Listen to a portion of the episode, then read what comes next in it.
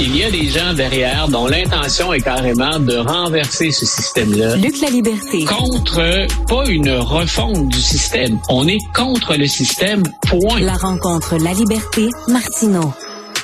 Bon, ben j'imagine qu'aux États-Unis, ils ont un nouveau speaker, les républicains. C'est fait.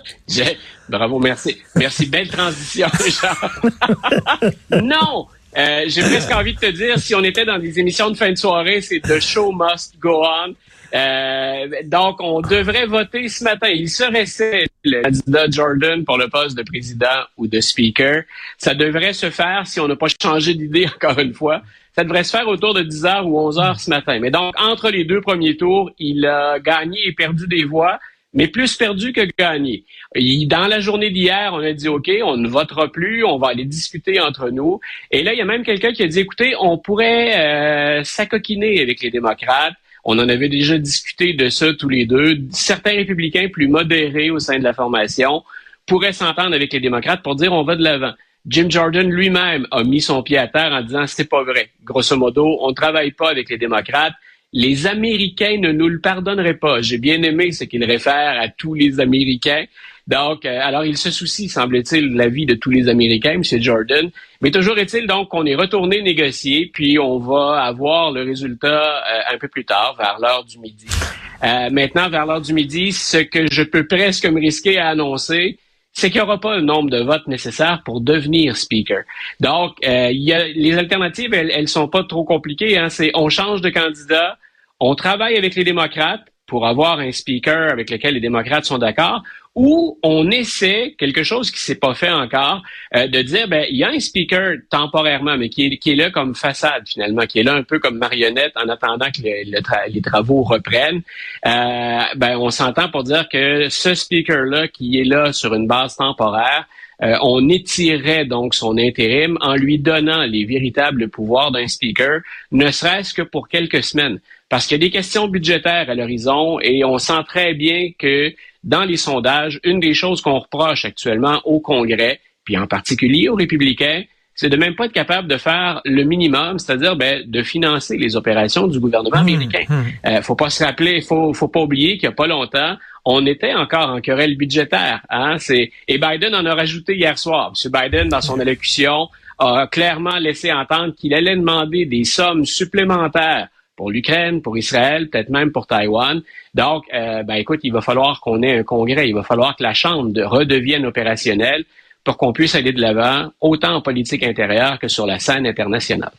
Euh, Luc, hier, je te disais tout le bien que je pensais du discours de Biden qu'il a donné aux Israéliens en disant ne faites pas comme nous au lendemain euh, de 9-11 parce que la colère et la rage sont de très mauvaises conseillères. Moi, j'ai trouvé ça impeccable. Je l'ai réécouté hier, impeccable.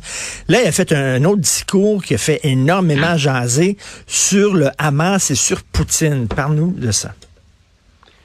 Voilà, écoute, encore une fois, euh, j'ai envie de te dire, euh, jugement d'abord, explication ensuite. Il a fait le bon discours dans les circonstances. J'essaie d'imaginer ses adversaires politiques. Je me dis, qui aurait pu offrir plus ou mieux, ou comment plus ou mieux euh, dans les circonstances? Maintenant, ça ne veut pas dire, autant sur la scène internationale qu'aux États-Unis, tout le monde est prêt à le suivre. Ça ne va jamais arriver de toute manière, c'est exceptionnel. Donc, M. Biden, hier, il est parvenu à marquer des points ou à placer, en tout cas, les éléments stratégiques qu'il voulait mettre en place.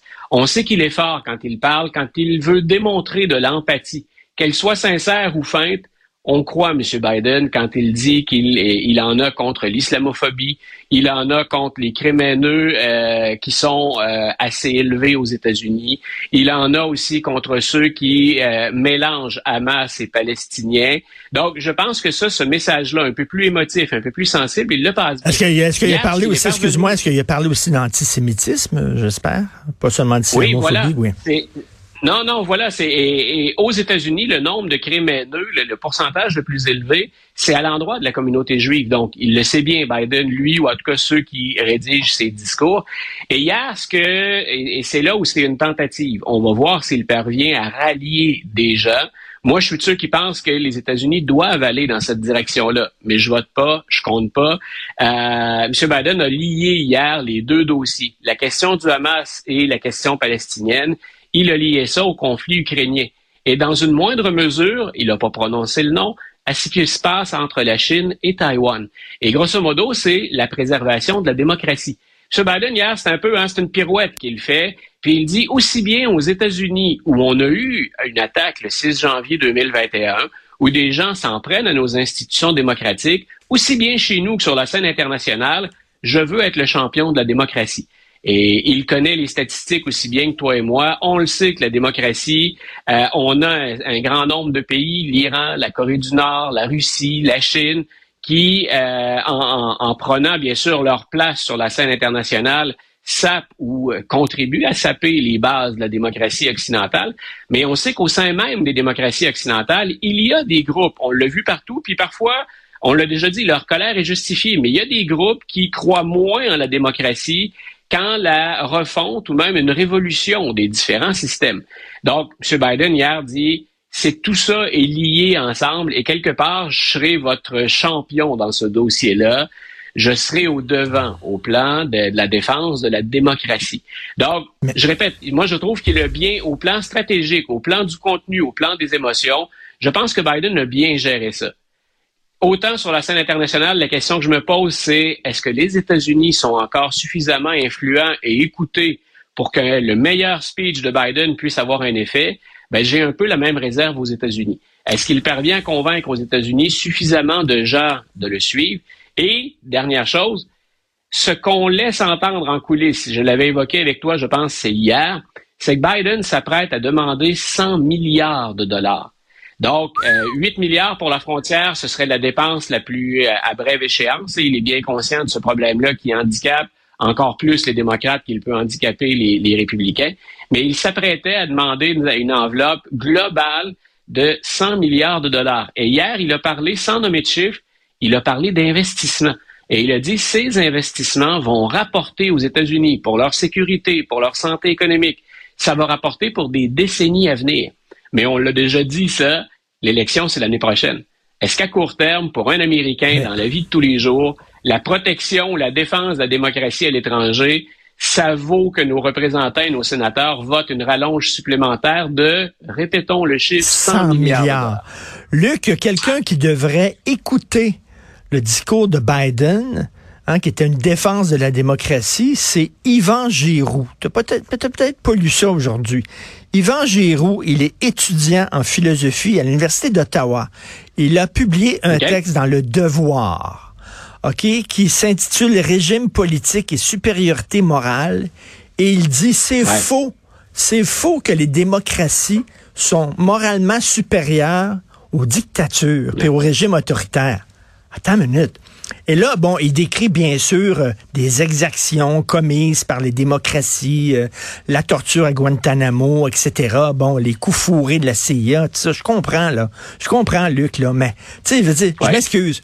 Un régime démocratique, c'est supérieur à un régime dictatorial. C'est certains qui font des erreurs, c'est certains qui font des bévues.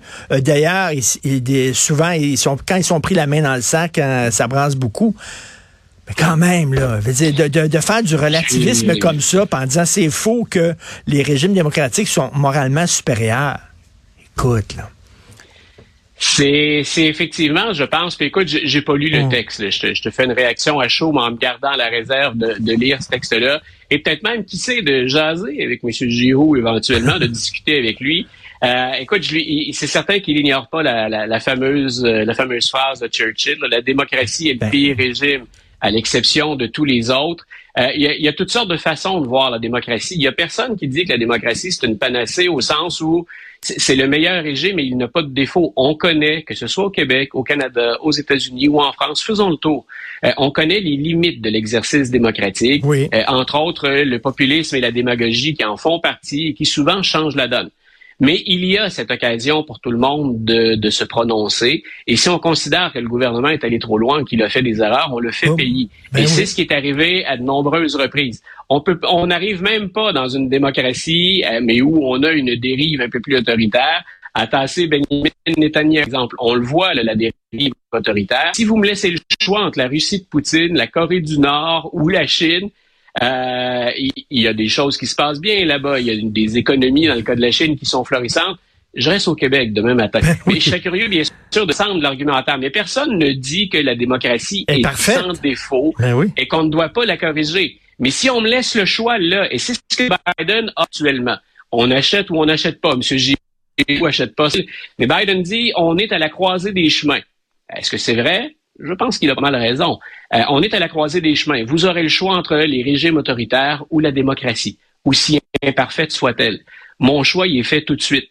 Je dis pas hmm. que Biden a raison. Surtout, j'ai assez enseigné et étudié l'histoire américaine pour connaître les événements, puis les incidents, puis les gestes odieux qu'ont pu commettre les Américains. Mais tu me laisses le choix entre la Chine et les États-Unis demain matin, je me range dans le cas américain. Mais ça fait pas quelqu'un qui a perdu son sens de la critique ou quelqu'un qui achète ça en bloc. Donc, euh, hmm. j'écoute, je vais aller lire ce hmm. texte-là. Mais au final, euh, une bonne critique de la démocratie, c'est sain c'est quoi l'option? Quelle est l'alternative? Ben, c'est ça. je pense que c'est mieux de pencher vers l'autoritarisme? Je ne crois pas. La démocratie vaut encore la peine d'être défendue. Et en terminant, tu me titillais. New York, Los Angeles et Chicago euh, vont mettre bientôt en service des air taxis, c'est-à-dire quoi? Des taxis volants? Voilà, c'est, ce sont des hélicoptères modifiés qui vont fonctionner. Ça va être électrique. Euh, on peut voir des photos sur le web des modèles qui ont été envisagés, mais on serait, là, dans le cas des trois villes mentionnées, euh, on serait à deux ans, grosso modo, euh, de, les introduire carrément dans les trois villes. Donc, ça nous donne de, de drôles de drôles d'hélicoptères quand on n'est pas familier avec ça. Mais donc, on parlait de bruit, c'est électrique. Toi et moi, nous promenons à l'électricité dans nos véhicules respectifs. Une des premières choses qu'on remarque, c'est à quel point c'est silencieux. Ce sera le cas, bien sûr, pour ces hélicoptères. Euh, maintenant, ce qui reste, une fois qu'on les a développés, une fois que la technologie est à point, euh, ça peut permettre, bien sûr, on imagine au départ à des gens plus fortunés de contourner la circulation, donc de contribuer à réduire la circulation. Maintenant, est-ce que nos infrastructures sont prêtes? On veut, toi et moi, imaginons qu'on ait les moyens de le faire. On veut prendre ce Air Taxi. Euh, il part d'où? De quel genre de plateforme? À quel endroit on se retrouve? et euh, il nous dépose où ultimement? Et ce qu'on pense, dans le cas de New York par exemple, ben, c'est d'adapter, d'agrandir les installations des principaux aéroports comme JFK, Newark ou encore La Guardia. Mais écoute, Luc, il va y avoir beaucoup d'objets dans les airs, hein, parce que j'ai vu Amazon aussi, ils vont acheter de plus en plus de drones pour faire de la livraison, Amazon et tout ça. Donc, il va y avoir des taxis aériens, il va y avoir des drones, il va y avoir, écoute, ça va, il va y avoir des embouteillages en haut comme en bas sur les routes. Je... Je sais que la référence va évoquer quelque chose pour toi, mais j'ai pensé au cinquième élément tout de suite. quand le, fameux film de, de, Luc Besson. Ce qui m'est venu, c'est c'est parfait, voilà. Donc, je, je me promène plus dans la rue maintenant. Je prendrai le taxi au vol à partir de la fenêtre de la maison. Donc, ce sont ces images-là qui me sont venues. Je me suis dit, ben finalement, ce qu'on considérait presque illusoire ou très ben lointain, mais c'est à nos portes. L'horizon de deux ans, c'est très court. C'est presque demain matin. C'est fou. Merci. Bon week-end, Luc La Liberté. Salut. Bonne journée, Richard. Bon